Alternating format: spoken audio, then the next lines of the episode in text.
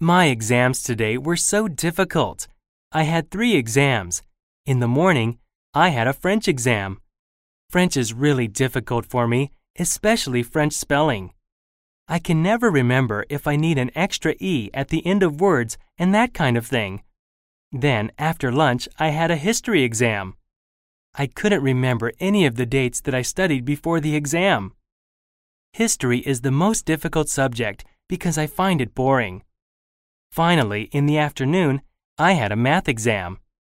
It was difficult, but math is my favorite subject, so I think I did pretty well on the exam. I'm good at math and I usually get high grades, so I'm sure I'll get a good score. Last semester, I got the best grade in my class.